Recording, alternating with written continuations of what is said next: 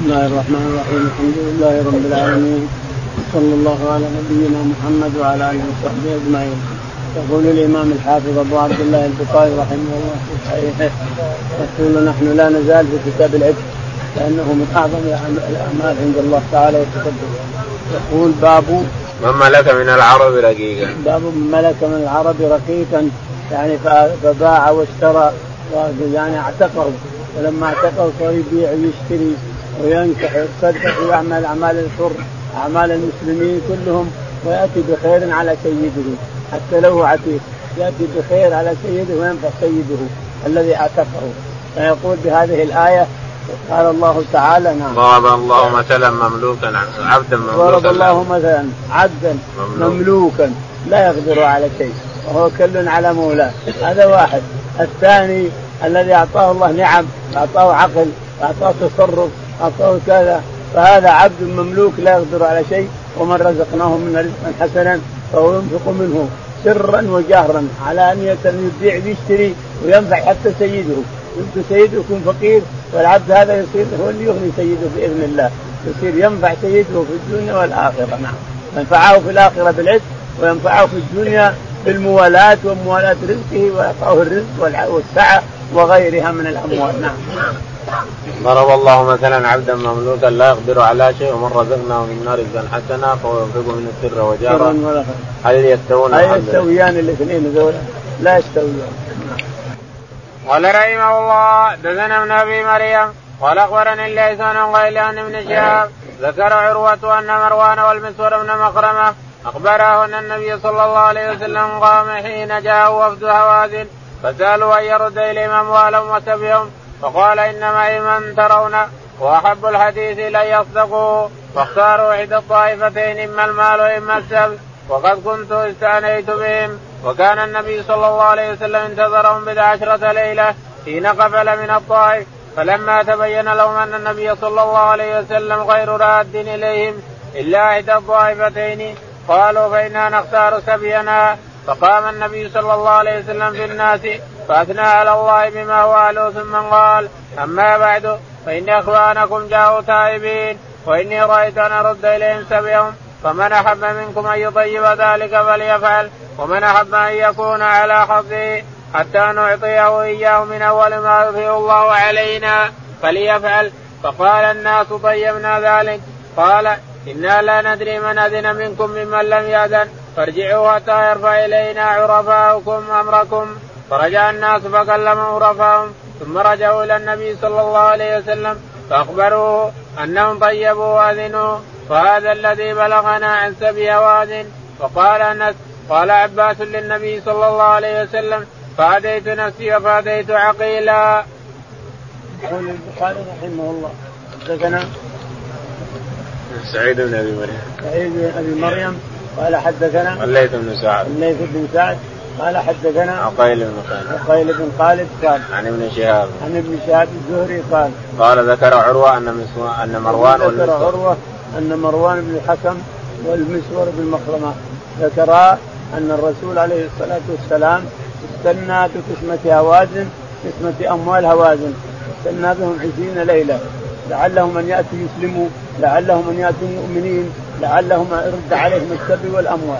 فنيته عليه الصلاة والسلام أن يرد المال والسبي كلها يردها عليهم، لكن أخذ 20 ليلة والناس يبون حقهم. المسلمين اللي اكتسبوا هذا وقاتلوا يبون حقهم. فالرسول عليه الصلاة والسلام بعد 20 ليلة لما لم يأتوا قسم الغنائم، ضرب السهام وكل أعطاه. ومطابقة الترجمة أن كل إنسان وقع له حق، أما عبد ولا مملوكه، أما وإلا ذكر من عيال بني هوازن. هذه مطابقة الترجمة أن كل أحد من الصحابة رضي الله عنهم وقع له سهم. من عمر يقول: وقع لي جارية وكنت أنتظر أنها تحيض حيضة علشان أوقعها، لكن جاء الأمر بردهم وريتناهم قبل أن أنظرها، قبل أن أكتب لها ساقط. من عمر رضي الله عنه. فالشاهد موافقة الترجمة الرق هذا أنهم راح يكونوا أرقاء، صاروا أرقاء، ولكن الله تعالى تقدس من عليهم بالتوبة لما تابوا، من عليهم بأموالهم، أخذوا أموالهم وبقي الأموال، أخذوا السبي اللي هو أولادهم وتسقط الأموال تقسمت بين المسلمين. فالشاهد أن الإنسان الرق إيش معناه؟ الرق ما هو أصله؟ يقول أصله عجز حكمي يقوم بالإنسان سببه الكفر. الرق أصله عجز حكمي يعني ثوب وصف، مثل وصف الحدث. الحدث وصف يقوم بالإنسان يمنع من الصلاة والطواف وكل حق، ثوب معنوي يقوم بالإنسان. وهذا كذلك عجز حكمي يقوم بالإنسان سببه الكفر، هذا سبب الرق. كافر ثم أخذته الإنسان واستحللته وصار رقيقا لك، وقع في سهمك جارية ولا وقع في سهمك عبد صار ممالك لك. الجارية أحلها الله لك كلها، ما هو بس الفرق، كلها مباحة لك الجارية إذا ملكتها ملك يمين، أباحها الله لك كلها، فإن الجارية لك عاد سواء استولتها أو ما استولتها.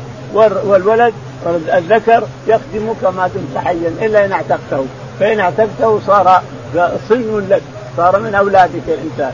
إذا اعتقته صار حرا ولكنه من أولادك، لأن اللحمة لحمة النسب، لأن الولد لحمة كلحمة النسب، فيصير كأنه من أولادك مثل لحمة النسب. فالشاهد أن البخاري رحمه الله أتى بترجمة حوادث كلها لأجل ما يؤول إليه الرق، لأجل أن لو قسمت الغنائم صاروا أرقاء وصاروا عبيد لنا أو صاروا مثلا إما لنا إلى آخره. نعم. فإنا نختار سبينا، فقام النبي صلى الله عليه وسلم في أعادنا أتوا بعد 20 ليلة، انتظر عليه الصلاة والسلام بهم لعلهم أن يتوبوا، لعلهم أن يسلموا، يرد عليهم الجميع الأموال والأولاد، لكن ما حصل. يوم ما حصل ما جو بعد 20 ليلة والناس أرادوا القسمة، قسم بينهم الرسول عليه الصلاة والسلام، قسم الأموال وقسم الرجال وقسم النساء وقسم كل اللي أخذه عليه الصلاة والسلام منهم قسمه على النار. ووقع في هذا جارية، وهذا وقع له عبد، وهذا وقع له جاريتين، وهذا وقع له كذا، وأخذوا الأموال وسبيت وقسمت السهام وضربت الأسهم. لما جاول كل شيء انتهى خلاص. أخبر الرسول قال لأن خير الشيء أصدقه، أحسن خبر أصدقه، لا أستطيع أن أقول لكم أرد لكم أموالكم وأولادكم، هذا مستحيل، لكن اختاروا ثنتين، اختاروا واحدة من ثنتين، إنما إلا أموالكم أردها عليكم وإلا أولادكم ونساءكم أردها عليكم، اختاروا واحدة، فاختاروا النساء والأولاد منهم وبقت الأموال. وحصل ما حصل. أحدنا خطب الرسول عليه الصلاة والسلام قال من طيب نفسه بما عنده فليأتي به، وما لم يطيب فالحنا نعطيه في أول فيء في الله علينا، نعطيه بدل الجارية جاريتين، ونعطيه بدل الغلام غلامين، بس يعطينا اللي عنده الآن. الناس قالوا طيبنا يا رسول الله، ما دام أنت طيبت نفسك أن طيبنا. قال ما أدري أنتم صادقين ولا لا، لكن عرفاؤكم عليكم 12 عريف، كل رئيس لك قبيلة يعطينا أخباركم. فصار الرؤساء يعطون أخبار قومهم ويقولون طيبوا يا رسول الله، كل الجماعة طيبوا إلى آخره. قال في آخر الحديث وقال أنس قال عباس للنبي صلى الله عليه وسلم فاديت نفسي وفاديت عقيلي. يقول في آخر الحديث عباس، أصله ما هي في الحديث هذا، ليست في قصة توازن، هذه في بدر، هو أنه فاد نفسه وفاد عقيل، يعني مطابقة الترجمة أيضا في الرق أن العباس رضي الله تعالى عنه فاد نفسه من الرق وفاد عقيل بن أبي طالب رضي الله عنهم أجمعين يوم بدر، ما له دخل في وقع التوازن، لكن جاء لأنه مطابق للترجمة أيضا. قال رحمه الله دثنا علي بن الحسن قال أخبرنا عبد الله قال أخبرنا ابن عون قال كتبت إلى نافع كتب إلي أن النبي صلى الله عليه وسلم أغار على بني المصطلق وهم غارون وأنعام تسقى على الماء، فقتل مقاتلتهم وسبى ذراريهم، وصاب يومئذ جويرية. حدثني به عبد الله بن عمر وكان في ذلك الجيش. يقول البخاري رحمه الله باب تابع للباب. تابع. حدثنا علي بن الحسن. علي بن الحكم قال حال الحسن قال حدثنا عبد الله بن المبارك. عبد الله بن المبارك قال عن عبد الله بن عون. عن عبد الله بن عون قال حدثنا. قال كتبت إلى نافع. قال كتبت إلى نافع عن ابن عمر. نعم. فكتب إلي أن النبي صلى الله عليه وسلم أغار على بني المصطلق. نسأله هل يعذر الناس بالجهل؟ هذا السؤال. السؤال هل يعذر الناس بالجهل؟ جاهل يعذر عمل حاجة وهو يقول أنا جاهل، هل يعذر؟ فأخبره جاء نافع رضي الله عنه أن النبي عليه الصلاة والسلام أغار على بني المصطلق وهم غارون ما دروا عنه غارون، ولا أذبحهم ولا أنذرهم ولا قالوا اعذروا من جهل، بل أخذهم وهم غارون ما علموا به عليه الصلاة والسلام. جاء في إنائهم في فنائهم قبل الصبح وأناخا أبعاره، ثم يوم أسفر الصفر أرسل الخيل تحوز عليهم، الخيل تصير من ورائهم والرجل والمشاة من هنا، الرجل والمشاة من هنا والخيل راحت عادتهم على الرسول عليه الصلاة والسلام فأخذوهم هم غارون. فمعناها أنه لا يعذر أحد بجهله، لا يعذر أحد بجهله، قبيلة بكاملها ما عذرهم الرسول بجهلهم. وكذلك كل إنسان بلغه القرآن وبلغته السنة فإنه لا يعذر أحد بجهله. الآن حتى الكفار يقرؤون القرآن، حتى الكفار بلغتهم الحجة لأنهم يقرؤون كتابنا، أول ما يستفتحون دعاتهم بالقرآن كلام رب العالمين، فليس هناك أحد يعذر بالجهل إطلاقا. والدليل الآخر من السنة أن الرسول عليه الصلاة والسلام أرسل أبو نيار براية، عقد له راية يقتل شخص تزوج امرأة أبيه ولم يقل له قل أنت عالم ولا جاهل، ما سأله، لا تسأله، اقتله بس، اقتل احذف رأسه بس. رجل تزوج امرأة أبيه لا تسأله العلم ولم يعلم، اقتله. فمعناه أنه لا يعذر أحد من جهل إطلاقا بعدما نبئ الرسول عليه الصلاة والسلام وأنزل القرآن، لا يعذر أحد بالجهل، ويقول أنه جاهل وأنه هذا يعذر بالجهل، وهذا ما في أحد يعذر بالجهل إطلاقا. قال رحمه الله: دثنا عبد الله بن يوسف قال أخبرنا مالك الربيعة بن أبي عبد الرحمن محمد بن يحيى بن حبان عن ابن محيرين قال رأيت أبا سعيد رضي الله عنه فسألته فقال خرجنا مع رسول الله صلى الله عليه وسلم في غزوة بني المصطلق فصبنا سبيا من سبي العرب فاشتهينا النساء فاشتد علينا العصبة وأحببنا العزلة فسألنا رسول الله صلى الله عليه وسلم فقال ما عليكم ألا تفعلوا، ما من نسمة كائنة إلى يوم القيامة إلا وهي كائنة. قال البخاري رحمه الله: حدثنا عبد الله بن يوسف قال حدثنا مالك قال حدثنا ربيعة بن أبي عبد الرحمن قال عن محمد بن يحيى بن حبان قال عن ابن محيريز قال رأيت أبا سعيد الخدري فسألته، يقول إني سألت أبا سعيد الخدري رضي الله تعالى عنه عن غزوة بني المصطلق، يقول فقال إن الرسول عليه الصلاة والسلام أناخ بفنائهم، ولما لم يؤذنوا العادة أنه ينتظر العرب حتى يؤذنوا، فإذا أذنوا كف عنهم، وإن لم يؤذنوا غار عليهم ولو لم يخبرهم ولا يعذرهم بالجهل ولا شيء. فلما لم يؤذنوا وأصبح الصباح أمر الخيل برئاسة خالد بن الوليد ومعه الحارث بن هشام رضي الله عنه، أرسلهم يحجون الجماعة من وراء من بعيد والجيش والرجل من هنا، فغروهم وهم يسكون الإبل، وبعضهم نائم وبعضهم يسكن الإبل، وأخذوا أموالهم وأخذوا أولادهم وأخذوا نساءهم وأخذوا كل شيء، ما تركوا على الأرض شيء منهم إطلاقا الإبل. ثم بعد 3 أيام الرسول جلس في مكان 3 أيام، وبعد 3 قسم الغنائم عليه الصلاة والسلام.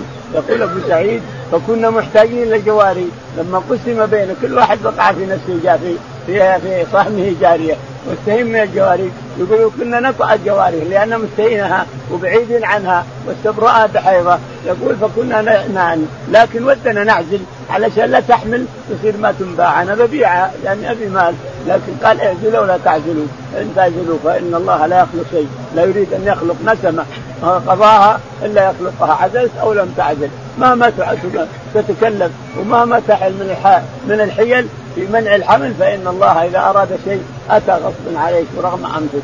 الشاهد أن الرسول عليه الصلاة والسلام أتته الجويرية بالمصطلقية تستعين عائشة أو تستعين هو، تستعين الرسول عليه الصلاة والسلام، لأن الأنصاري الذي ملك صارت في سهمه وكاتبته، يقول للمرأة أنا بنت الشريف، أنا بنت أمير، ولا يمكن أحد يستحلني بنكاح الرك، أنا بنت شريف ولازم أشتري نفسي منك يا فلان، أنا بنت رئيس القوم ولا يمكن يستحلني أحد بالرك، لا يمكن هذا، لكن أشتري نفسي منك ب1000 دينار أعطيك كل شهر أو كل شهرين كذا وكذا. فكاتبته إياه وأتت إلى الرسول عليه الصلاة والسلام تستعينه، فقال أعطيك إياها كلها، لكن أتزوجتك بعد ما تحرري أتزوجتك، قالت لا بأس.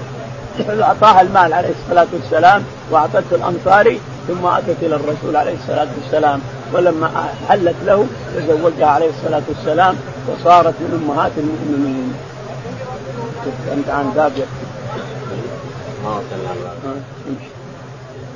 قال رحمه الله دثنا زهير بن حرب قال دثنا جرير عمارة بن القعقاع عن أبي زرعة عن أبي هريرة رضي الله عنه قال لا أزال أحب بني تميم. وحدثني ابن سلام قال أخبرنا جرير بن عبد الحميد عن المغيرة عن الحارث عن أبي زرعة عن أبي هريرة وعن عمارة عن أبي زرعة عن أبي هريرة قال ما زلت أحب بني تميم منذ 3 سمعت من رسول الله صلى الله عليه وسلم يقول فيهم سمعته يقول هم أشد أمتي على الدجال.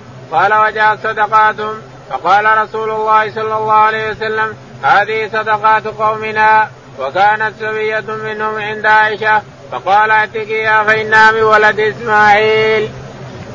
يقول البخاري رحمه الله حدثنا زهير بن حرب قال حدثنا جرير قال حدثنا عمارة بن القعقاع قال عن أبي زرعة عن أبي هريرة رضي الله تعالى عنه ثم حول فقال حدثنا محمد بن سلام قال حدثنا جرير بن عبد الحميد قال عن المغيرة قال مخزومي قال حدثنا الحارث قال عن أبي زرعة عن أبي زرعة بن عبد الرحمن بن عمرو بن عمرو بن عبد الله بن جرير البجلي عن النبي عن أبي هريرة رضي الله عنه قال وعن عمارة بن القعقاع قال عن أبي زرعة عن أبي هريرة رضي الله تعالى عنه 3 تحويلات قال ما زلت أحب بني تميم منذ 3 أبو هريرة يقول ما زلت أحب بني تميم منذ سمعت الرسول يقول بهم 3 يقول الرسول فيهم 3 بنو تميم هم أشد أمتي على الدجال.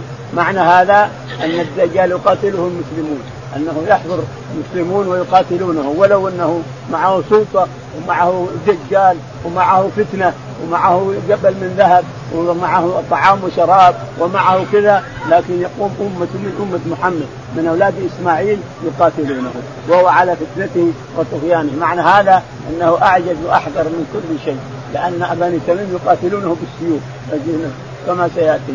ويقول هذه واحدة أعظم أمتي على الدجال بني تميم. وقال أتت صدقات قومي فقال أتت صدقات قومنا يعني بني تميم. ووجد جارية عند عائشة رضي الله عنها فقال اعتقيها فإنها من ولد إسماعيل يعني من أولاد مضر من مضر ينتمون إلى إسماعيل رضي الله عنه فقال إنها من ولد إسماعيل فاعتقتها. اللهم اهدنا في من هديت وعافنا في من عافيت وتولنا في من توليت اللهم توفنا مسلمين والحقنا بالصالحين رب العالمين.